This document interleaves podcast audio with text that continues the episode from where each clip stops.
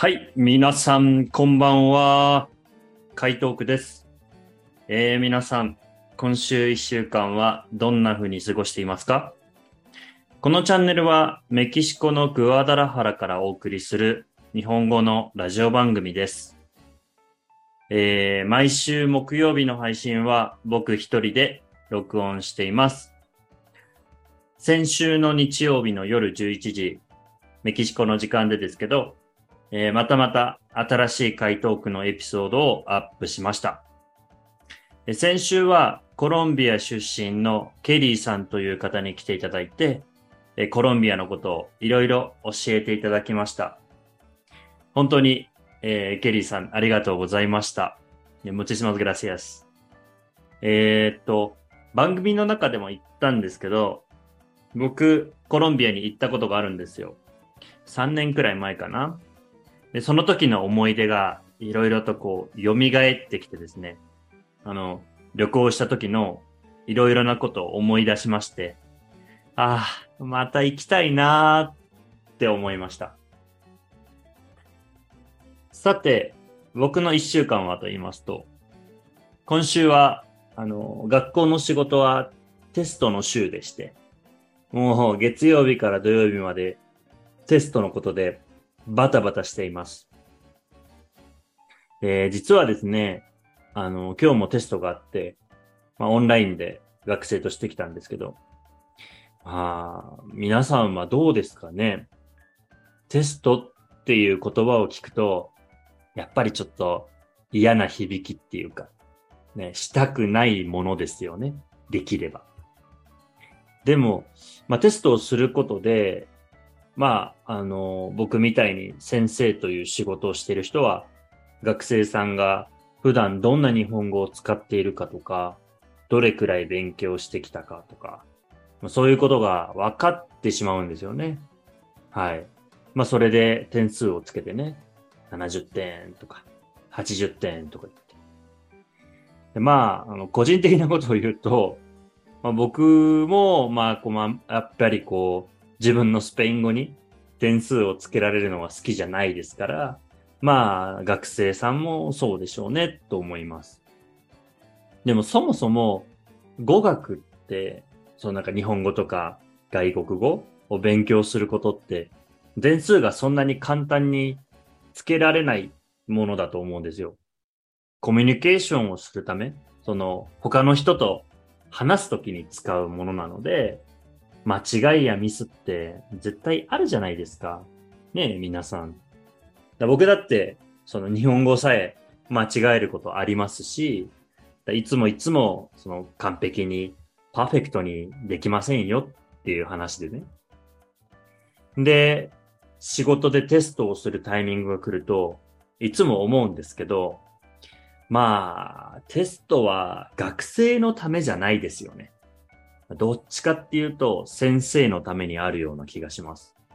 なんていうか、まあ、自分が教えたことをちゃんと学生が理解してるかチェックするためのものじゃないかなって思うんですよ。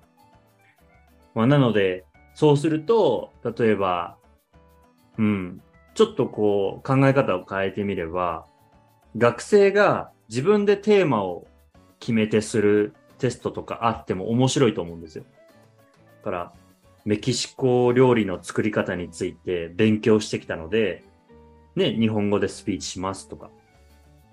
あと、まあちょっとね、あの、レベルはいろいろあると思うんですけど、例えば、スペイン語を日本語で教えてみるとか。ね、そうやって学生が自分で好きなテーマを決めてするテスト。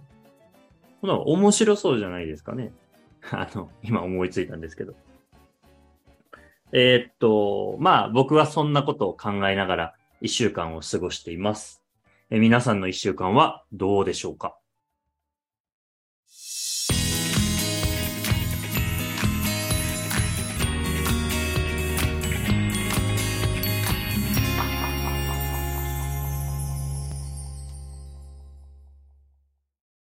さて、えー今日はですね、あの、僕、メキシコのグアダラハラっていうところに住んでるんですけど、まあ、そろそろ住んで4年になるんですけど、ここでよく飲むある飲み物の話をしようかなって思っています。で、メキシコにはまだまだ屋台の文化っていうのがたくさん残っていて、よくこう街を歩くとですね、なんかあのリアカーみたいな、ちょっとこう二つタイヤがついたものをあの引きながら、いろんなものを売っている方がたくさんいるんですよ。例えば果物とか、パンとか、お菓子みたいなものを売っている、あの、屋台もありますし、で、もちろん、タコスとかもそこで買って食べることができます。で、メキシコのグアダラハラは、だいたい一年中暖かいんですよ。まあ、冬特に1月の初めとかは少し寒いなって感じる時もあるんですけど、それ以外はあの T シャツにジーパンとかで全然過ごせるんですね。まあ、それぐらい日本と比べると季節の変化っていうのはあまり感じにくいかなと思います。で、そのよく飲む好きな飲み物っていうのはですね、テフイノと言います。えー、t-e-j-u-i-n-o で、テフイノ。えー、スペイン語の発音だとテフイノになるんですけど、えー、僕、まあこれがむちゃくちゃ好きなんですよ。はい。あの、大ファンです。よく買って飲むんですよ。では、この間も、あの、仕事の終わりにメキシコ人の同僚と道歩いててですね、テフイノが売られてるお店を、あの、屋台を見つけたので、買って飲んでました。はい。で、テフイノは簡単に言うと、トウモロコシを発酵させた飲み物です。だから、ちょっと酸っぱいんですよね。発酵してるので。ただ、飲みやすくするために、黒砂糖とかを入れたりして、甘さも足してるので、まあ、酸っぱさもあり、甘さもありと言いますか。とにかく、一つの味だけじゃないんですね。で、それが、こう、よくこう、あの、氷が、氷も入った大きい、あの、樽の中にあって、一つくださいって言うと、小さいプラスチックのコップに入れてくれるんですね。それから、よくレモンのシャーベットも一緒に入れて飲むんです。ニエベでリモンってスペイン語では言うんですけど、で、まあそれをよく飲んでるんですけど、この間学校でですね、あの学生に暑い日に何を飲みますか？って聞いたんですよ。日本語で。そしたらみんな、お茶とか、水とか言っててですね。で、そこで僕は、あの、僕は手フイのを飲みますよって言ったんですね。で、そしたら何人かの学生に、すごいこう、こうニヤニヤとされましてですね。先生はもうメキシコ人ですね、と言われました。まあ、あの、あんまり学生は飲まないみたいですね。で、僕はなんかそれを聞いて、いつもの学生の冗談かなって思ってたんですけど、ふと気がついたことがあって、あの、多分、メキシコに僕が外国人として住んでいるから、デフイノの存在を知って、あの、好むようになったのかなって。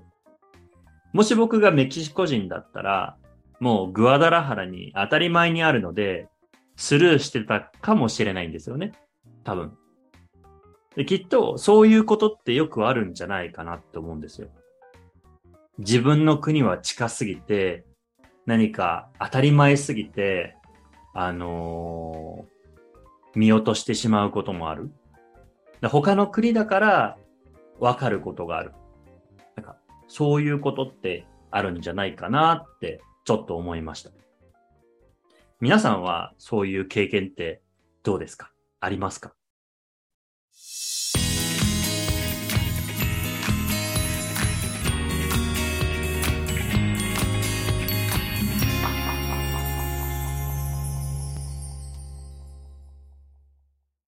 今日はそんな感じで僕の好きな飲み物、テフイノについて話してるんですけど、えー、テフイノっていう名前にはもちろん意味があるんですよ。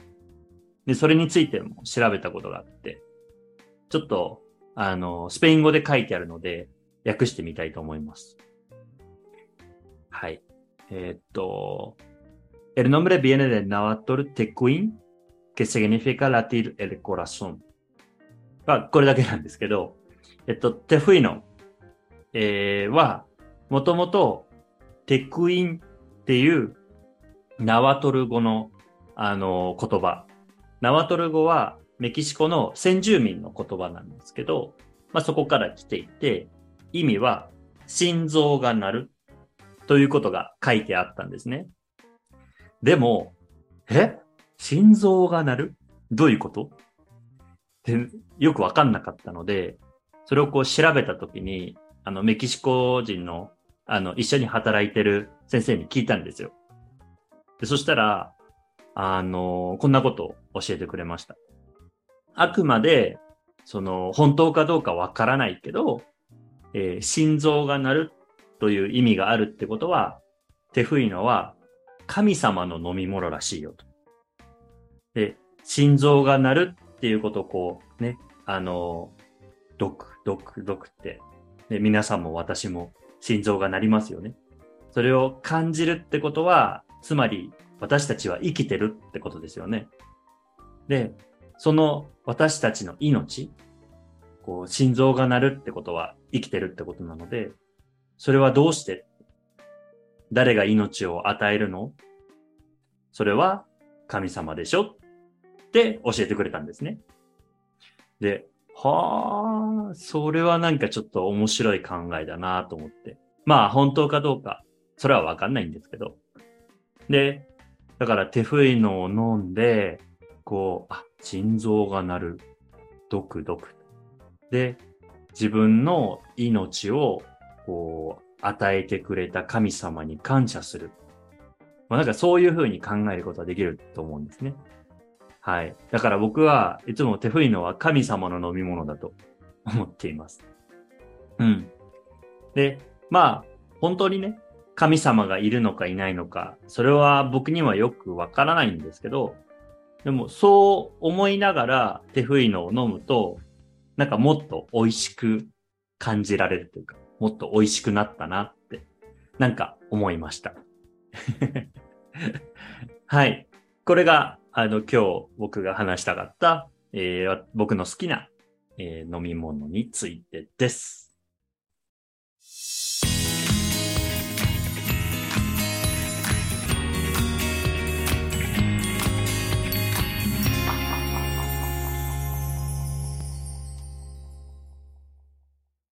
はい。ではでは、そろそろ今日も終わりにしたいなと思います。この番組は、メキシコのグアダラハラで、毎週木曜日と日曜日の夜11時に日本語で配信しています。木曜日は僕が一人で話す日で、日曜日はいろんな国の日本語が話せる方に来てもらって、その方の国の習慣や文化について熱く語ってもらっています。それでは皆さん、今日も聞いてくださりありがとうございました。日本語が好きな世界の皆さん、今日という皆さんの一日が楽しく、いい一日でありますように。メキシコのグアダラハラから回答区がお送りしました。それでは皆さん、また次回お会いしましょう。さようなら。